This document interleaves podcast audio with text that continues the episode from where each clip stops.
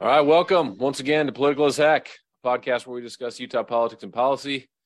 I'm Corey Astill, joined by Utah State Senator Todd Weiler, but he's under the weather. We won't make you talk too much today. So um, we're back from uh, Christmas slash New Year's break. Welcome you all back. We're especially delighted today, though, because we are welcoming Utah House Majority Leader Representative Jeff Moss to the program. Welcome, Representative Moss. Thank you. Actually, majority whip, but uh, yeah, thank you, and oh. uh, it's, it's great to be with you both. Thank you for having me. I'm sorry, I I, I knew majority whip. I don't know why I said uh, that. That's all right. Thanks for coming. And yeah. uh, I wonder, Jeff, you could introduce yourself a little bit for those who, who haven't had the good fortune to work with you in the past. Uh, maybe tell us what district you represent and how'd you get started, get your start in the Utah legislature and all that. Yeah, happy to do that. Well, First off, I appreciate it uh, talking to Corey. Corey is actually one of my constituents, so I get the opportunity to to spend a lot of time with him, and um, and then obviously Senator Weiler and I, um, since I've been in the session uh, in the legislature, we've worked together and even run legislation together. So, um, a big a big fan of of Senator Weiler. Um, yeah, I got involved in politics. I actually got involved in city politics originally. Um, did city council here in Saratoga Springs, and then spent four years on the state board of education, uh, and then now I've been six in the in the state legislature. Um, I got kind of involved. I know this sounds kind of funny, but uh, growing up, I was born on July 4th of 1976, and that's the reason I'm named Jefferson. So um, my dad would always tell me, and he was actually in the state house as well um, when I was growing up for four years. So I always had this kind of in my head that one day I may actually go into this. So it was always an option. Um, I, you know, in high school, college, I didn't have a lot of interest, but um, as I got older, started caring more about what was happening in my community. Uh, it just kind of sucked me in, and uh, you know, it's been something I really enjoy. It's sometimes challenging and there's a lot of issues we're always facing um, especially as a very high growth state and a lot of big needs we have but um, really just a, a, great experience. Love being able to to serve my district and the state of utah. Super cool and that's a great story. Mm-hmm. so we're excited to have you here because we, what we'd really love to get is a preview for the upcoming 2023 legislative session. And of course as majority whip you'll obviously play a central role both in developing the agenda and obviously counting the votes because that'll be your key role counting votes to make sure the members are supportive. So could you do us a favor and kind of start with an overview of how you see the session unfolding kind of like what what are the major issues as you see it yeah well um, we actually our our house uh, caucus actually starts the process of what we're going to be working on um, during the interim. We spend a lot of time. We actually bring all of our chairs together, and um, this is going back, you know, summer. We start doing this, and just getting a sense for what our colleagues really care about. What are the issues that they're hearing? Um, each committee has a number of issues that they're working on, and so we start that process back during the summer. That kind of evolves. We start to hone in on what are some of the targeted things. I even have it here with me today, but and then and then that continues until we actually, um, as a group, get together and we put. I, this is something I can just show you real quick, but we actually um, come up with right before the session. We just did it last week, but um, come up with a with a real plan for the session, and and it really breaks down all of our priorities as a caucus. Um, this is something again that all of our our caucus members have been very heavily involved in. But I would say there's really three targeted areas that we're going to be focusing on. Um, the first is around stewardship. Some of the issues that we're seeing right now, especially in the state of Utah, is around water and the Great Salt Lake. And what are we doing around that? Last year, we put a lot of energy and, and resources into conservation. Uh, there were a number of bills that were put out last year all around what can we do to try to help not just the Great Salt Lake, but the state of Utah being in the drought that we're in, and how do we mm-hmm. really get out ahead of this I mean, I shouldn't say we get out ahead of it, trying to deal with what we're dealing with, but doing everything we can to help slow that process and, and eventually be able to get us back to a place where that's not our highest concern. So that'll be a big part of what we do this year is putting a lot of resources and and a number of policies in place to help on the water issue. But lands are a big issue. All the things that we're dealing with the federal government. How do we help in terms of pushing back on some of the things that they're doing? Right, that's going to be part of the discussion. Um, energy is a big issue. Um, again, dealing with the kind of both sides of that coin. On the one hand, we're having issues around ESG and some of the pressures that we're seeing on that side. On the other hand, how do we really develop and innovate all these wonderful resources that we have in the state? Kind of this all of the above. We have all these different opportunities here in Utah around energy policy. What can we do to help drive and innovate to actually solve these problems long term? So that's kind of the first bucket I would say that we're looking at. The next one that I think a lot of people are feeling right now is affordability. Mm-hmm. And that's on the one hand, you know, housing affordability. There's going to be a lot of discussion around what are we doing around land use and uh, potentially looking at processes around housing and things like that. That people are. I know that there's a number of things in the works there. Taxes is going to be a big one. Um, I know that's going to be an area that we're going to, I know the Senate uh, as well and the governor, we've all been talking about this. This could be a really good year for tax cuts. Uh, the state of Utah has been really, um, I think, pretty conservative as we've been going through these last few years, even when we've had good surpluses. We've we've always thought that there was a potential to just, you know, we knew there was going to be a cliff at some point, right? This federal money wasn't going to continue. And so we've done a lot to pay down debt put money aside, max out our rainy day funds. And we think we're in a position now that we could do a really good tax cut this year and still have a really good, um, you know, backstop if anything were to really hit the skids on the economy. And then finally, the investments in transportation education. Those are always big areas that we care a lot about. Um, education, we're going to be looking at some significant funding, but also looking at more options for choice and other things we can do to help uh, provide more uh, support for teachers, support for support for parents and for students. So that's kind of level of of uh, some of the targeted areas that we're going to be looking at this year. That's good stuff. So if we could hone in on a couple of those. Yeah. So uh, the last one you mentioned was about uh, about teachers. You know, the governor has asked for two hundred million dollars to give every teacher in the state a six thousand dollar raise. And of course, there's also been some talk about maybe negotiations involving the school choice program. I know, I know, you know, you you can't necessarily get out ahead of negotiations, but you have, can you give us any insights on how that might play out or how you guys are thinking about it?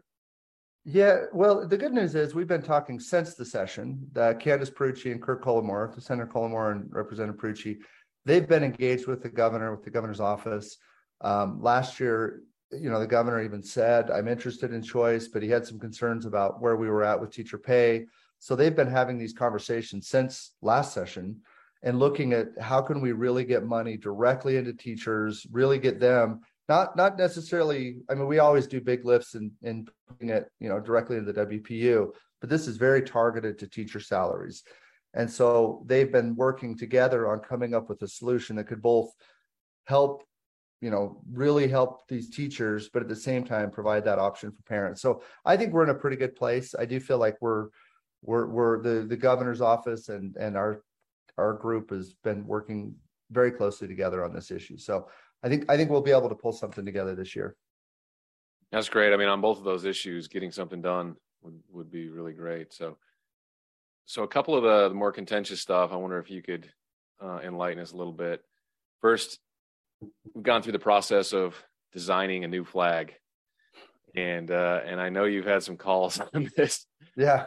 How do you think that's going to play out the or is the legislature do you think is going to uh, adopt the new design or how do you see that happening you know it's it's funny and and and todd could speak to this more but it's funny the things that you don't think are going to be the big hot issues um, that just become the big issue right? Yeah. um, you know i don't know. I you know i'll just give you my own personal opinion. I originally thought this is dumb and a waste of time uh, and just being honest like why do we care?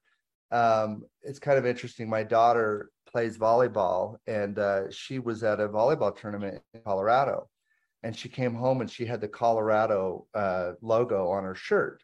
And I thought that's what? really cool. I'm like, I wish we had something like that for Utah. And she's like, Oh, Dad, that's everywhere. That's their flag. And that was the first time I kind of mm. shifted mm. of of thinking about this as a negative and thought, you know what, that's true. I'll never wear a and, and maybe that's not what people want the flag to be i just think the cool like this this branding thing anyway i i like it i'm i'm i'm I, I get the concern and i think there's some value in protecting history and all of that but i do think it would be something that we could show and you'd see it used a lot more I think it's going to be a tough fight. Uh, to your point, it's been funny. I was at a town hall the other day, and I would say the majority. I mean, that was probably one of the biggest issues at my mm. town hall, and I'm thinking it's not water, it's not roads, it's not. I mean, all the things that we should be really yeah. thinking about. But this is a hot button issue, so we'll see where it goes. I know there's uh, a lot of push being made to try to get this thing done, but um, there's still definitely a lot of people on the other side that that aren't as excited about it. Yeah, I mean, to your point, like some of the Facebook groups that I think you're part of and I'm a part of, it's like uh, a lot of people care deeply about it. And I, uh, and if, if Todd could speak, he would say he would tell a very similar story to what you just told. That he he had a change of heart and uh, would love to see. He even bought the shirt or whatever, or has a shirt that he wears to the gym already. It's so. really cool. I mean, I wanted right when I saw that, I'm like, I I get it now. That yeah. I get why they want to make that change. Yeah, good stuff. So that'll be interesting. Obviously, we had the the Dobbs decision for abortion last year.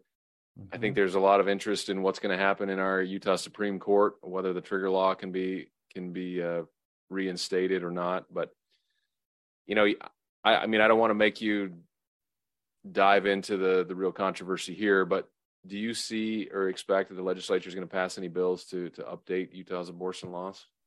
Yeah. I, first of all, I think that we're we're fairly fortunate, to be honest, that we had that trigger law in place and that it mm-hmm. it allowed for some exemptions. Those states that didn't have anything in place, I do think it's been a much much more difficult, uglier situation. Yeah. Um, but I don't think when it was drafted that it was thought of this is going to have exactly what we need to have all of these scenarios, right? So, so I do think that there's going to be some modification, some tweaking of taking what we did in the trigger law and looking at how that actually plays out in in actual practical application.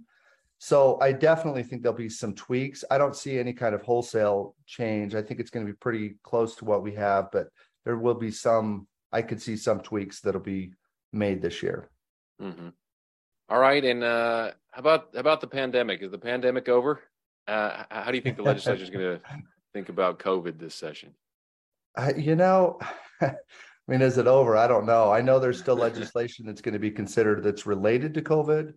I, I think, uh, you know, some of the things, I think last year we handled a lot of that around, you know, I, in my opinion, I think there was a lot of government overreach and things that we probably did more than we needed to do.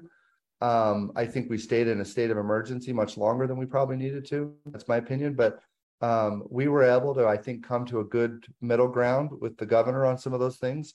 Um, you know, I actually give the governor kudos. I think that between the legislature and the and the governor, we came out as one of the best in the country around how we handled it, of doing enough to protect you know certain vulnerable populations, but also allowing the economy to free up and getting those kids back to school, which was the most in my opinion, one of the most critical things.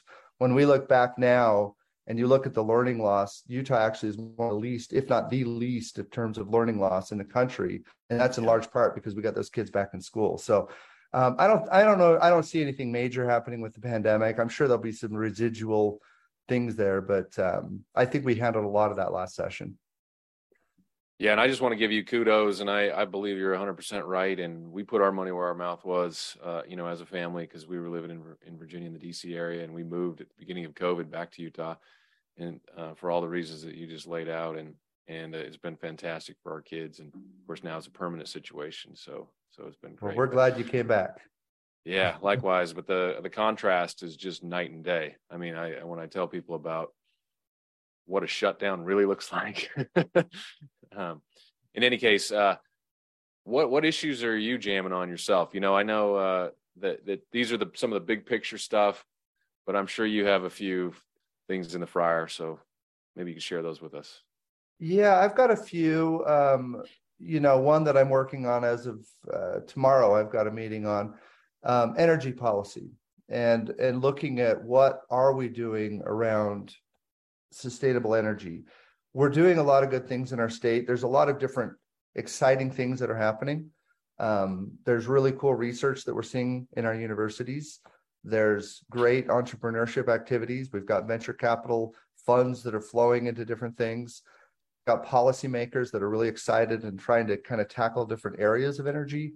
We don't really have a good comprehensive plan of understanding what we're doing, who's doing what, bringing those different groups together, and then saying where are we going to go in the next five to 10 years around energy policy. This actually is a priority of the House majority caucus in the House. And um, that'll be one that I'll be leading out on um, that we'll be working on. So, education, I always do a number of education related bills, uh, things to help free up uh, teachers, things to help um, uh, support teachers. That's always an area that I, I do put quite a bit of work into. So I'll probably have a few bills. I tend to not run a lot of legislation with my my whip role. We're pretty busy, yeah. so I usually run four or five bills. Is about what I'll do. Yeah, you've got enough. You've got enough to do, and Todd will. You know, he'll run eighty-eight bills. he'll cover you.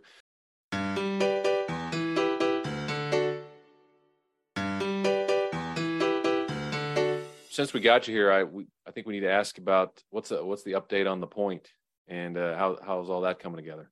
Yeah, it's coming together really well. It's it's exciting. Um, the developer has been selected. They went through a very rigorous process.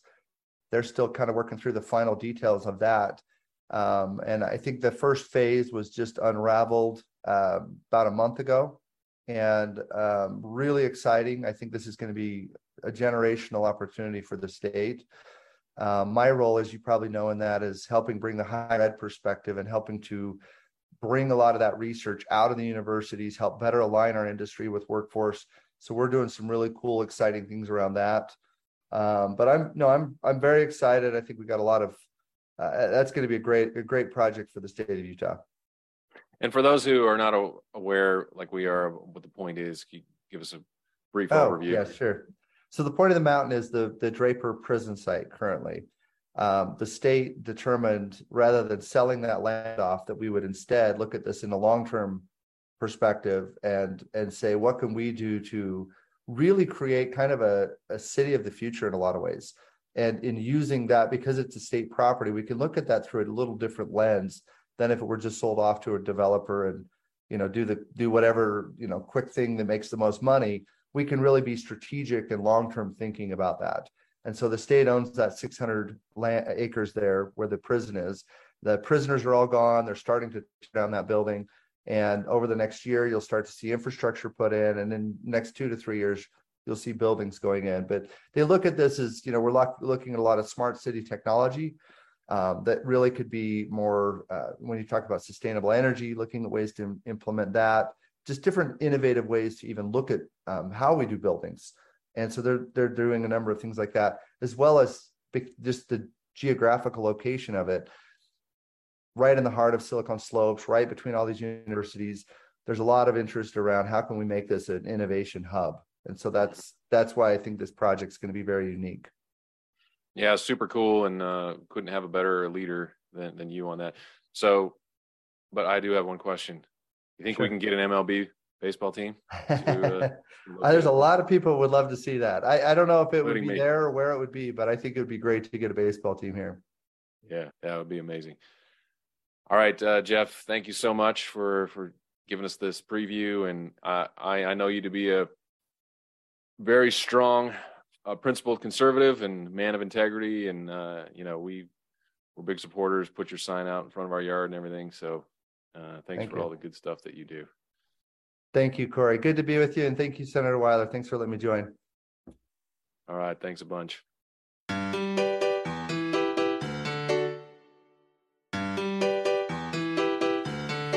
All right. Even though Todd's feeling a little under the weather, we'll cover a couple of topics here. As we've discussed multiple times on the podcast, uh, Utah's abortion law remains tied up in the courts. We were just talking about that with, with Representative Moss a state judge granted uh, Planned Parenthood's motion for preliminary injunction that effectively stopped the trigger law from going into place. At the moment, we're waiting on the on the Supreme Court, of course. So, but uh, in light of all this, Representative Brady Brammer is preparing a bill that would make it so a judge could not grant an injunction unless the case has a substantial likelihood of success. You know, and as we've said previously, the Planned Parenthood's arguments are pretty weak in this case, and we have every reason to believe that that the Supreme Court will deny them. But in the meantime, of course, they found a judge to halt the triggers law from going into effect. Representative Brammer's legislation would prevent a judge from doing this in the future. And in fact, it would also reach back and unlock the, the current preliminary injunctions, this one included, uh, unless the plaintiff had has a substantial likelihood of winning the case in the end. So I think this is good legislation. It would bring Utah's civil procedure in line with the federal civil procedure. Honestly, I was a little bit surprised that, excuse me, our, our state rules differed from this. I'm sure Todd has some very, very uh, keen uh, views on this as uh, he leads the Senate Judiciary Committee, but we'll uh, we'll save his comments for another time. But I think it's a good thing. Way to go, Brady uh, Brammer. Hopefully that gets some traction in the legislature.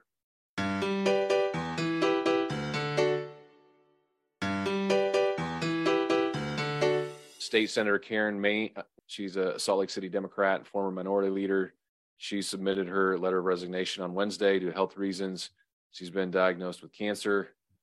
Um, Senator Mayne was first appointed to the Senate in 2007 to replace her late husband, Ed Mayne, who first won his seat in 1994.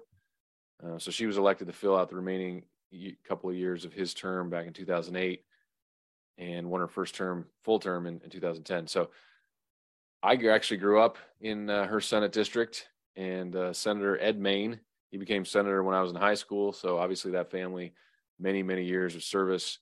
We wish her well, good luck. And, uh, and I'm sure Todd, when he's feeling better, will have some insights into who the most likely replacement is. We've got got a couple that have stood up and raised their hand. So.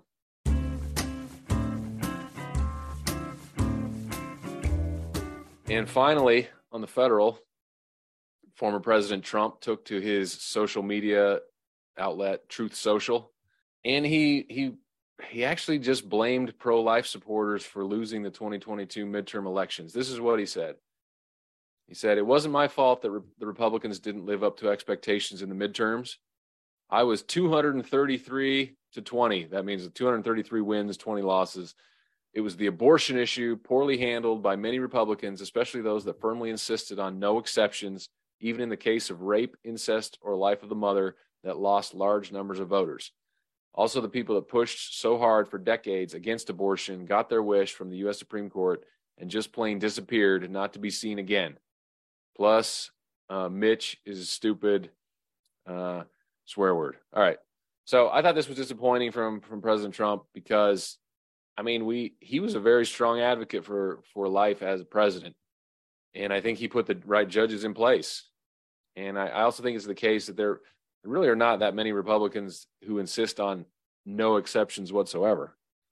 I mean, again, even our trigger law has has exceptions, and I think it's pretty rare that uh, that someone would say have the position of no exceptions for, for example, the mother's health or rape or incest. So, so I do think that he's President Trump's a little misguided there.